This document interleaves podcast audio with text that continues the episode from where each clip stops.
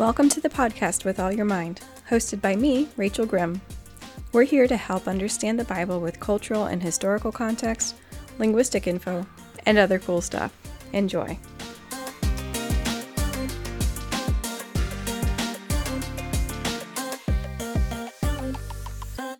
Hey, good afternoon, guys. This is Rachel, and this is With All Your Mind. We're back after about hmm, about a month and a half, almost two months of a break. Yeah, it's kind of like I'm talking to old friends that I haven't seen in a while. I'm at like a summer barbecue and I'm like, hey, how's it going? so, yeah, it feels a little, it feels like a really long time since I've recorded. Feels like it's been a long time since I've heard from some of you guys. By the way, you're all doing an awful job of contacting me. Okay, look, I made a Gmail just for you guys to use, and guess how many people have used it so far? That's a big fat zero. That's right. Yeah. So some people have told me when they see me in person that it feels like they were already with me because they heard me talking and they're like, oh, it's like I spent time with Rachel. Well, guess what? That's on your end. That's not on my end to me, it's like I'm talking into the air and I imagine faces, but it's all in my imagination. I don't hear your voices. So please email me, especially if you have any comments, any questions, or any um, topics. I am about maybe halfway done doing all the prep work for the fall season. So there's still time to tell me about things that you want to know about. Um, so I can tweak things. I'm not going to change the whole theme. I'm sticking with the theme, by the way, that I decided on back in April or so. And still not going to tell you because I want to keep it a surprise. I've told a few people, but um, I'm just trusting them to not tell everybody because they don't know you. All right, so here we are. It's summer, it's June. Yeah, I told you guys that I wanted to try some gardening. What I'm learning is that deer and squirrels will not leave your garden alone just because you want them to. Yeah, so I had deer eat off the tips of, well, I guess I should tell you what I have, right? My dad and I built a garden bed, like a raised garden bed, back in April. And right now, that has in it zucchini and cucumbers, uh, like three different kinds of flowers, like the kind that keep bugs and stuff away, and uh, snow peas, snap peas, some basil, and some carrots. And then I have a flower bed that has, see, some rose bushes that have zero roses on them, some Gerber daisies that I planted too deep, so they're struggling to. to try and do something, but they're like, seriously, you buried me. What am I supposed to do? So they're not doing so great, but I'll know for next year. And then I planted four fruit trees. A nectarine tree, he's doing pretty good. His name is, what's his name? I think his name is John. And then a Fuji apple tree, I think his name is James. He, hey, if you know anything about Fuji apple trees, contact me because this guy is like the softest wood, is like totally floppy. I have him staked up in one direction but now he's like leaning in another direction, so I'm to have to stake him up in two different sides. It's like this guy cannot not even handle water on its leaves.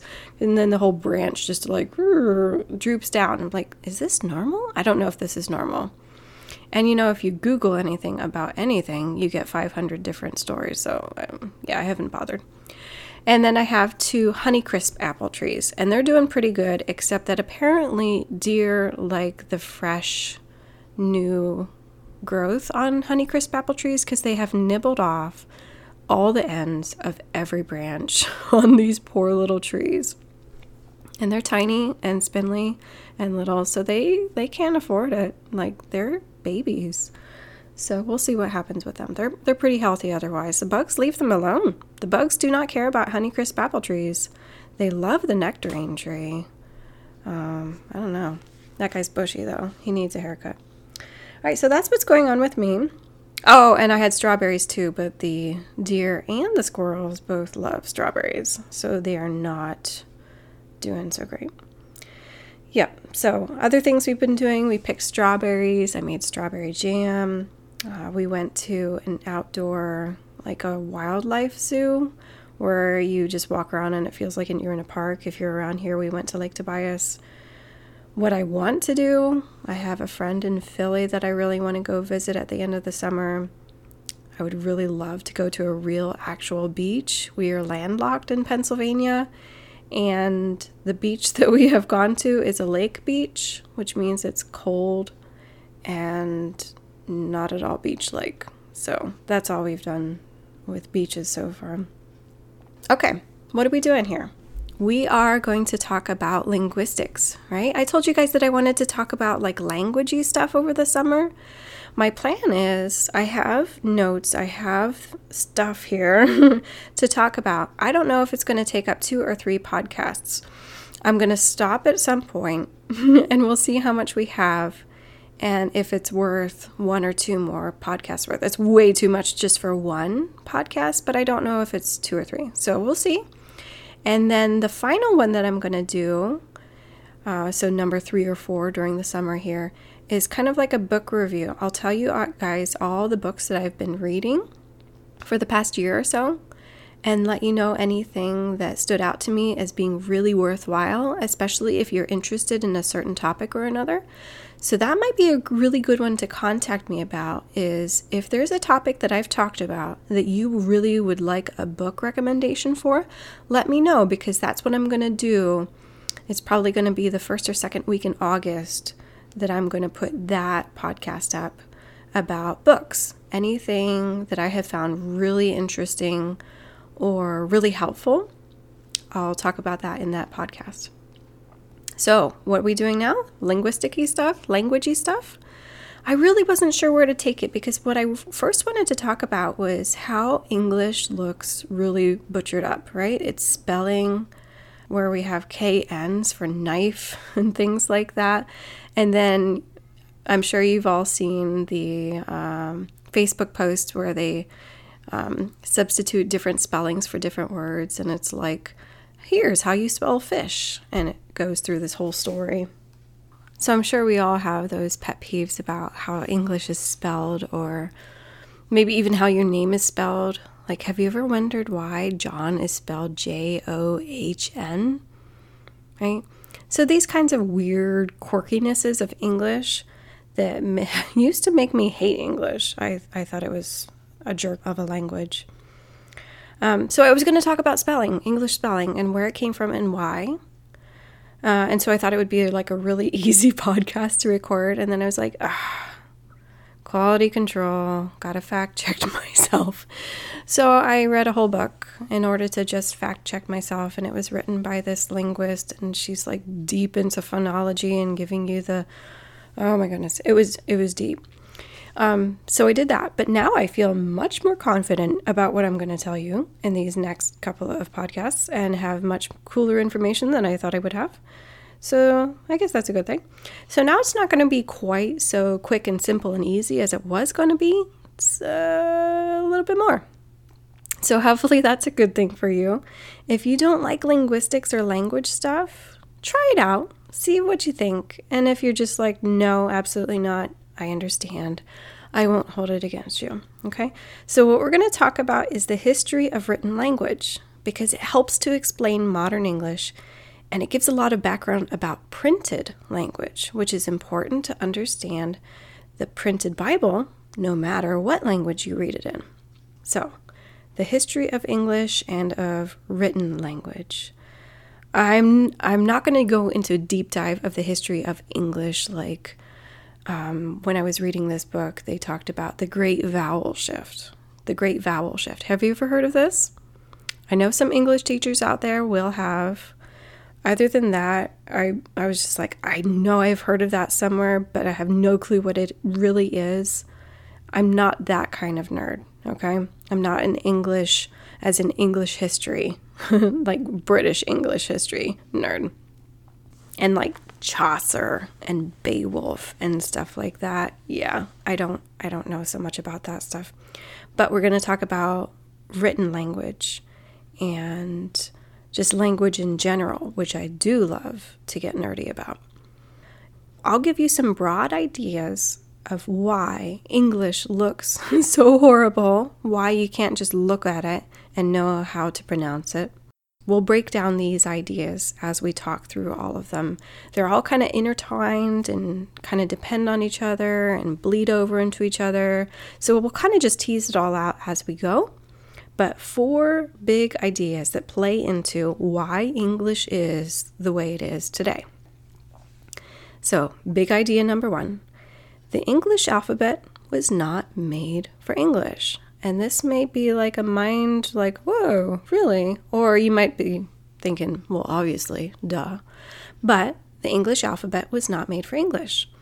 What we should technically be calling it is the Roman alphabet, because that's who spread it the most, the Romans. But it goes back even further than that. So that's big idea number one. Big idea number two written language, not spoken language, written language is often not at all innovative. It's usually very traditional and very hard to change.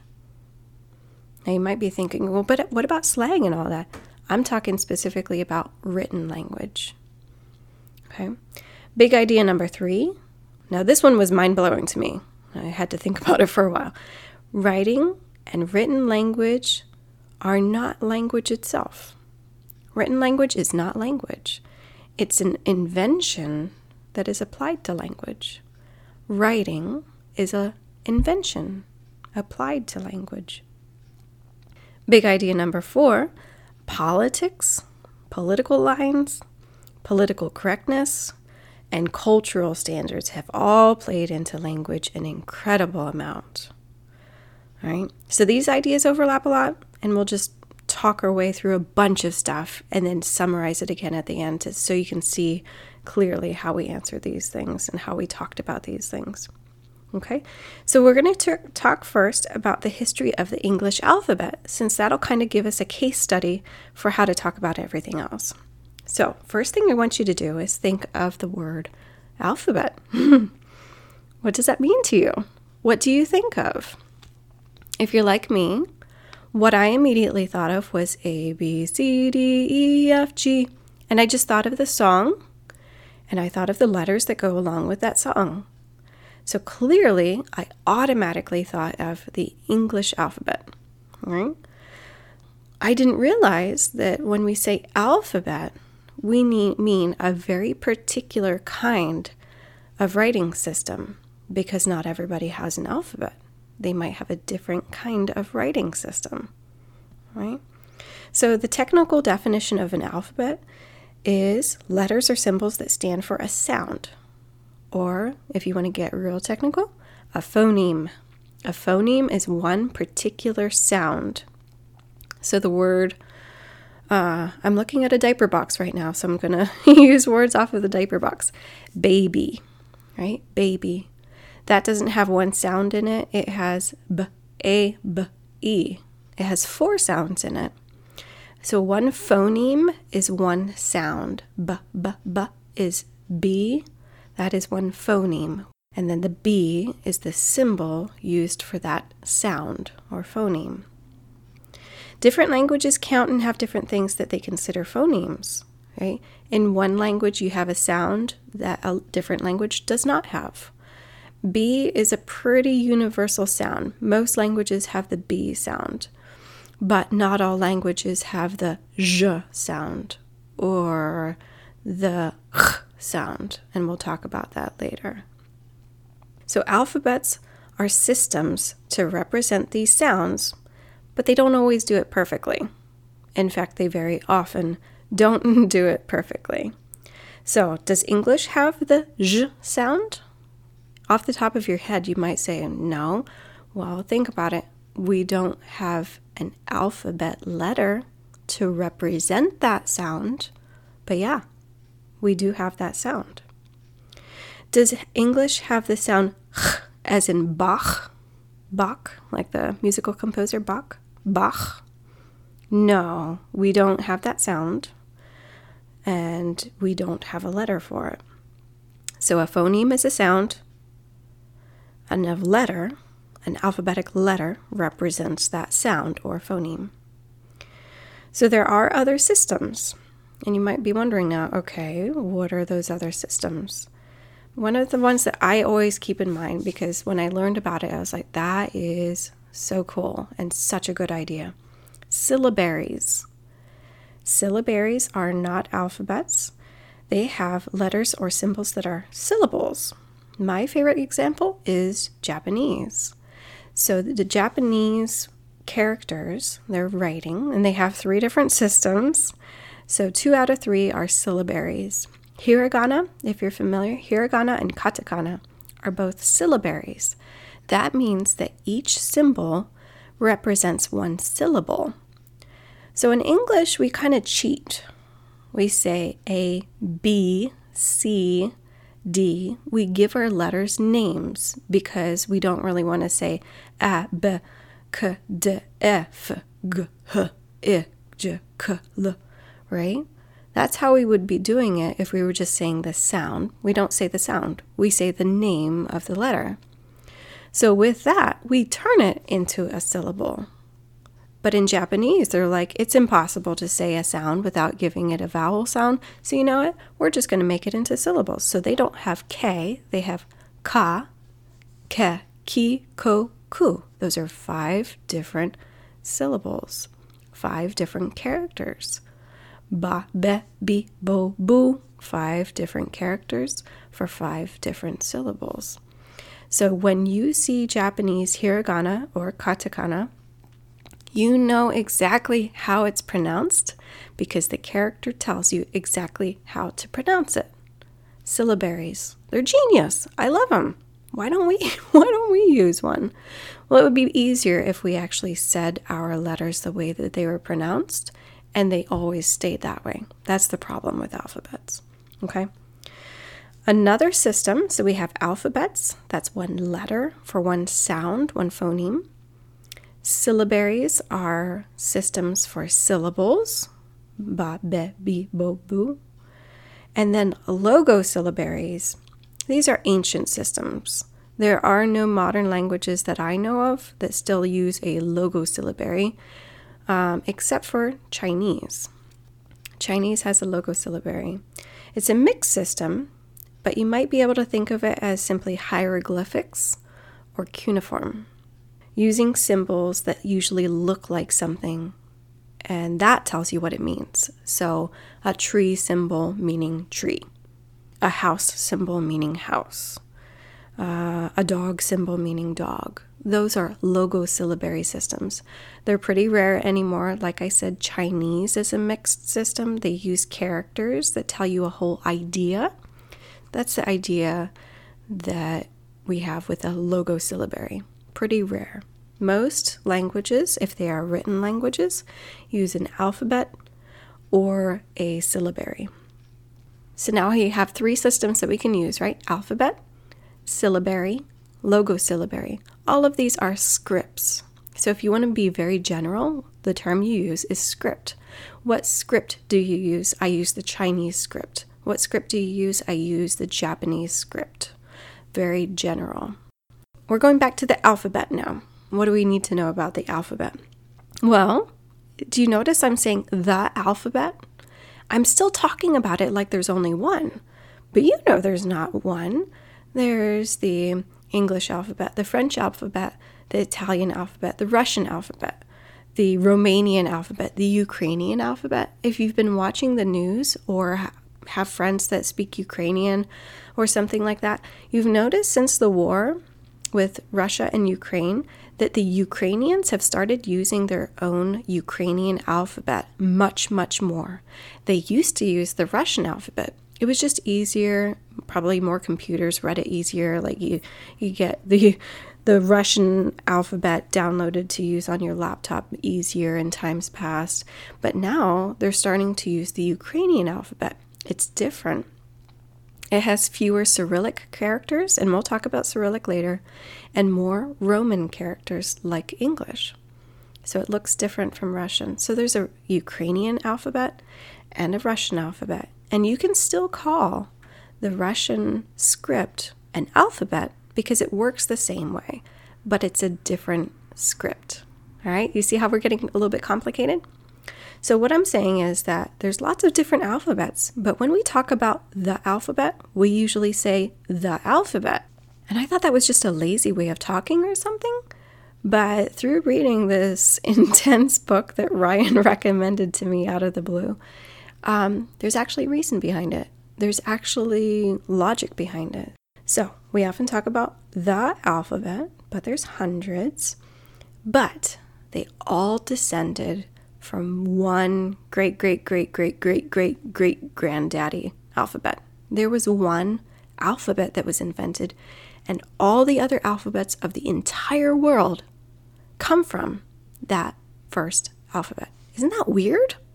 I totally didn't expect that. I thought, you know, writing, it's so basic. Everybody knows how to do it. There's probably alphabets all over the world that originated on their own, and people just, you know, hey, we need writing. Let's start writing. And they came up with alphabets. Nope. Apparently, this is a really hard invention. So, let's talk about where the alphabet came from. Well, the Middle East, from Phoenicians. Mm, mostly true. Okay, I'm not going to throw all of our history out the window. The Phoenicians were the first one to spread the alphabet that we currently have. It was probably a Canaanite alphabet.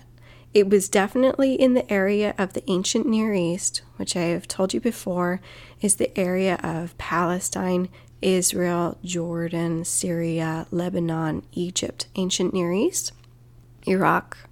The alphabet that we have today is a descendant of an original alphabet that came out of the ancient Near East. It was Semitic. And the order that we know for English, A, B, C, that order is used with, you know, minor variations in different languages. In Greek, it's alpha, beta, gamma, delta, epsilon. So th- four out of five are the exact same letters that we have in the first five of our alphabet. In Hebrew, it's Aleph, Beit, Gimel, Dalet, Hey. Three out of five are that order. In a lot of languages, that's the order we have, and that's part of what helped it to spread so easily was that people had an order for it. It wasn't just like this pile, like imagine uh, bananagrams or Scrabble where you just have a pile of letters. There was an order to it. It was A, B, C, D, E, F, G, and on. And that helped it to spread, and people kept that order. It helped people to learn it, it helped them to know what to expect, it allowed for inventory and databasing. So, um, an interesting story that I read archaeologically, where the alphabet was found in the order that we have it today, is in a place that we've mentioned before on this podcast. If you listen, season one, episode one, we mentioned a fatherly type God that might be where we get the idea of a grandfatherly God with a white beard and kind of looks like Santa Claus. And he was from Ugarit. Do you remember this? Anybody remember this? That's the same place that we have the first archaeological record of an alphabet in the order that we still generally use it Ugarit. So it's an important place for a lot of different reasons. I had no clue about the language part. Okay, so the alphabet, the great granddaddy, or one of the like daughter languages and daughter alphabets that we have from the great granddaddy language was found in Ugarit. And they were like, hey, it's not only related to our alphabet, it's also in the ABC order. Wow. And that was the first time they found that. And the time that that was written, they dated it, and that was about 1400 BC. What was happening in the nation of Israel at that time? That was about the time of the patriarchs Abraham, Isaac, and Jacob. Isaac was having twins, Jacob was tricking his twin brother.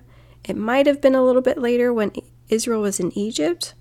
So the great granddaddy of our modern alphabet was already written down in the order that we know it today in the city of Ugarit in what is now Syria, in the time where Jacob and Esau were running around trying to trick each other out of everything.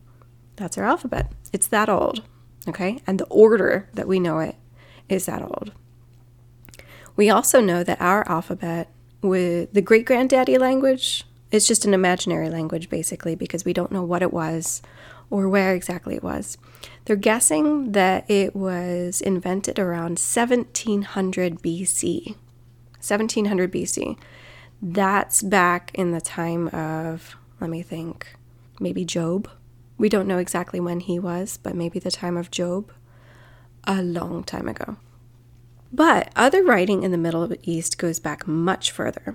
There's clay tablets that have cuneiform from about 3000 BC. So, writing is pretty old news in the Mesopotamian area, in the Middle East, in the ancient Near East.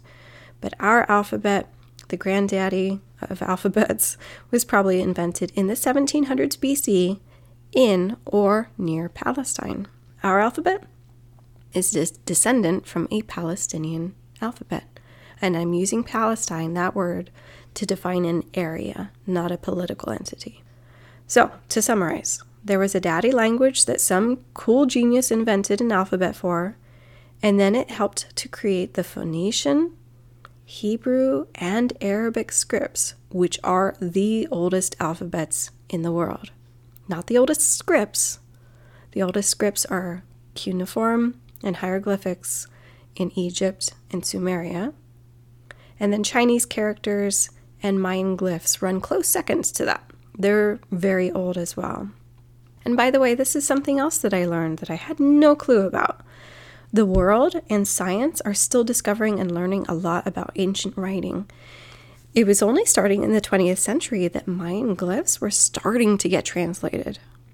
And there was a bunch of ancient writing that was discovered in the 1900s. I mentioned to you guys in the first episode as well about how there was a lot of Greek manuscripts discovered in the late late 19th century, early 20th century. So, like 1890s, 1900s, 1910s, right around there.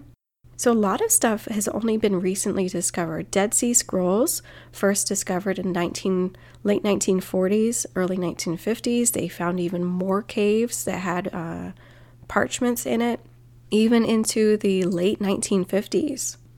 And by the way, the documents, the manuscripts that were discovered in the Dead Sea caves, are the oldest Bible manuscripts that we have by far. So, archaeology is still showing us new things. History is not old and dusty, it's still getting updated. So, don't be too surprised when you see a magazine article or newspaper article or something and it's talking about, oh, we discovered this, and this might mean uh, we have a new understanding about this other thing concerning the Bible. Don't get freaked out about that because it's okay. We're learning, we're still learning. The Bible is not this closed subject that we will never learn anything new about ever. That's not true. We're still learning more things about it. That doesn't disrupt God's sovereignty or the validity of His Word, okay? The Bible is still true. Our understanding of it is growing. We can be stupid, and the Bible is still okay. There's no problem there the, here's what a, another big takeaway from all of this is that we as modern people living in the what century are we in 2020 21st century we take writing and literacy for granted everyone knows how to read or at least most people do and if you don't it's kind of like a secret or you have major intellectual or uh, developmental or educational problems that just keep you from it and blah, blah, blah. So we take for granted literacy. It's so normal. Ancient cultures did not take it for granted at all. It was a surprise if you were literate, it was a special feature if you were literate. It defined your profession if you were literate. Even in Jesus' day, not everyone was literate, not by a long shot. Why not, you might think? Like, it, you know, it's writing, it's totally accessible. Anybody can learn how to do it. Well, not not so much in ancient times. You needed the time to learn. You needed somebody to learn from. You needed materials to learn with. There's only so much writing in the dirt that you can do. I mean, you can learn letters by writing in the dirt. You need something to write on and a utensil, a, a tool to write with in order to learn how to write more than a letter at a time. You would also need a reason to learn. It would take a lot of motivation and time and patience and resources to learn people weren't going to invest in that for no good reason. All right. It's just like today, you don't get a college degree without having a purpose in mind that you were going to use it for and earn your money back. Here's another thing not all languages had a written form. We take for granted that in Palestine, in the area around Israel, in the ancient Near East, there was a lot of literacy because there was a lot of written languages. But if you moved into barbarian Europe, guess how many written languages there were in the time of Jesus? Greek, maybe Latin. That's about it. The alphabet traveled out of the ancient Near East to other parts of the world. Do you know any ancient forms of writing that were in Europe? Think about ancient forms of writing. You can think about Chinese, Mayan, uh, cuneiform, hieroglyphics. None of those are in Europe. Europe was not a literate society before Christianity came in. Christianity had a major influence on literacy in the ancient world, okay? So you needed to have so many different factors in play in order to be literate your language needed to have a written form, first of all. Second, you needed time to learn, materials to learn with, somebody to learn from, and a reason to learn, which usually meant having a trade that needed you to be literate. You needed to be a scribe or a business person writing down receipts or inventory. It was not for everybody. A farmer did not necessarily need to learn how to read and write. So, there were five written languages just in the area of Palestine by 1000 BC. By contrast, Slavic people, those were the um, predecessors of Russians, Ukrainians, Polish, these kinds of people. Slavic people didn't have a written language until at least 400 AD. Russians, specifically, not until 900 AD. Um, Japanese didn't have one until about 300 AD and Koreans didn't have their own script until 1200 AD. They both, Japanese and Koreans, used Chinese before that, but they did not have their own script until 300 AD and 1200 AD, respectively. So, we, we before we can even start thinking about how our alphabet looks, we need to remember that literacy alone was not a widespread thing in the ancient world. So I'm going to stop there uh, and we'll continue on. And I think two weeks. I'm going to drop one of these every two weeks until we get through them all.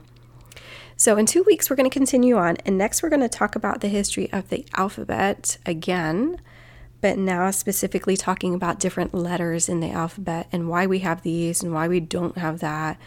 And we're going to talk about what phonemes, what sounds do we have in English, and things like that. Okay? So, I hope you're enjoying. I know this is off the beaten track for what we usually do, uh, but it's good stuff and it'll actually play into the falls theme of the podcast. All right. So hang in there. I hope you guys are having a great start to the summer, and I'll see you in a few weeks. All right. Have a good one. Bye bye.